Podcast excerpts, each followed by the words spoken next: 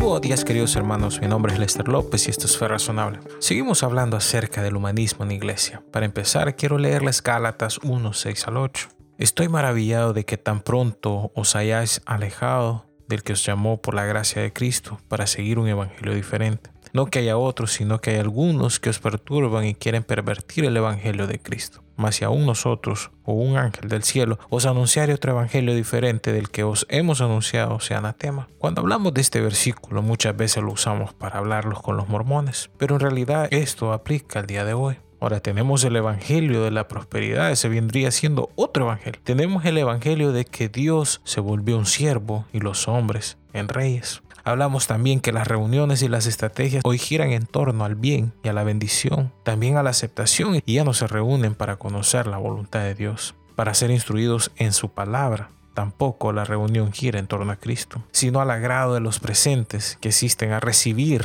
luego de un breve sermón positivista, buscando no a Cristo, sino bendición, unción o autoridad delegada por este Dios. No es por lo tanto su depravación la que les preocupa a los predicadores, ni su riesgo inminente de condenación eterna, como tampoco el precio que Cristo tuvo que pagar, sino cómo alcanzar la prosperidad o vida que se merecen al haber sido constituidos hijos de Dios a causa de su elección. Ahora, ¿de quién es la culpa? La culpa es de todo este montón de predicadores que se aprovechan de la fe de muchos. Tampoco les quita el sueño sus pecados, sino su falta de suerte para lograr sus sueños. Es habitual encontrar ministerios especializados en alcanzar metas o éxitos como también algunos más osados que proponen romper sus propios límites. A causa de sus maestros, toda la preocupación está en las cosas de esta vida, de este mundo y de cómo lograr alcanzar el éxito. Evidentemente el centro es el hombre, cosa que proviene del humanismo. Escuche bien lo que dice 2 Timoteo 4:34, porque vendrán tiempos cuando no sufrirán la sana doctrina, sino que teniendo comezón de oír, se amontonarán maestros conforme a sus propias concupiscencias y apartarán de la verdad el oído y se volverán a las fábulas. También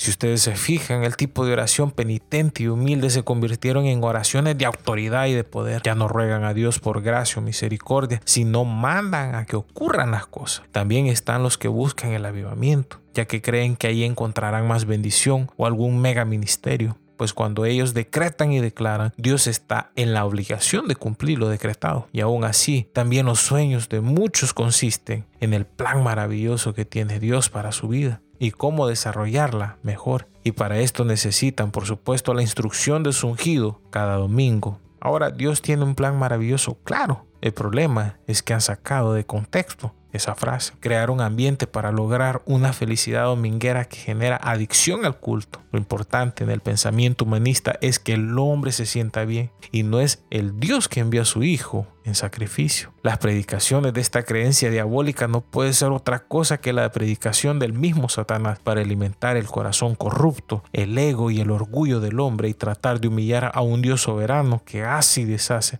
cuando a él le plazca. todos los cristianos sabemos que el hombre y su bien no es el motivo del evangelio, sino es la gloria de Dios. Quiero darle unos ejemplos de expresiones que usted puede escuchar en este tipo de congregaciones o predicaciones. Tú puedes, eres un príncipe, hijo de Dios y mereces todo lo mejor. Cree, ten fe y Dios cumplirá todo lo que pida. Dios te prosperará, Dios te dará una mejor casa porque te lo mereces. Dios mató a su hijo porque tú eres más importante. Dios no puede vivir sin ti. Es tal el extremo que creen que pueden usar a Dios como un genio de la lámpara, el cual está obligado a cumplir todo lo que quieran con tal de tener fe. Vayamos a Timoteo 6, 3 al 5. Y dice lo siguiente, si alguno enseña otra cosa y no se conforma a las sanas palabras de nuestro Señor Jesucristo y a la doctrina que es conforme a la piedad, está envanecido, nada sabe y delira acerca de sus cuestiones y contiendas de palabras, de las cuales nacen envidias, pleitos, blasfemias, malas sospechas, disputas necias de hombres corruptos, de entendimiento y privado de la verdad, que toman la piedad como fuente de ganancia. Apártate de los tales. ¿Por qué encontramos a la iglesia en la situación en la cual está hoy en día? Muchas de las congregaciones están en un estado de cadencia moral, no porque la mayoría de personas amen la degeneración, sino por la influencia humanista dentro de la iglesia. El pueblo de Dios debe de guardar lo que es correcto y oponerse a lo que es incorrecto. Al hacerlo damos un buen ejemplo para todos alrededor nuestro. Tenemos que oponernos al humanismo de todo tipo, tanto fuera como adentro de la iglesia, porque sus enseñanzas son contrarias a las enseñanzas de la Santísima Palabra de Dios.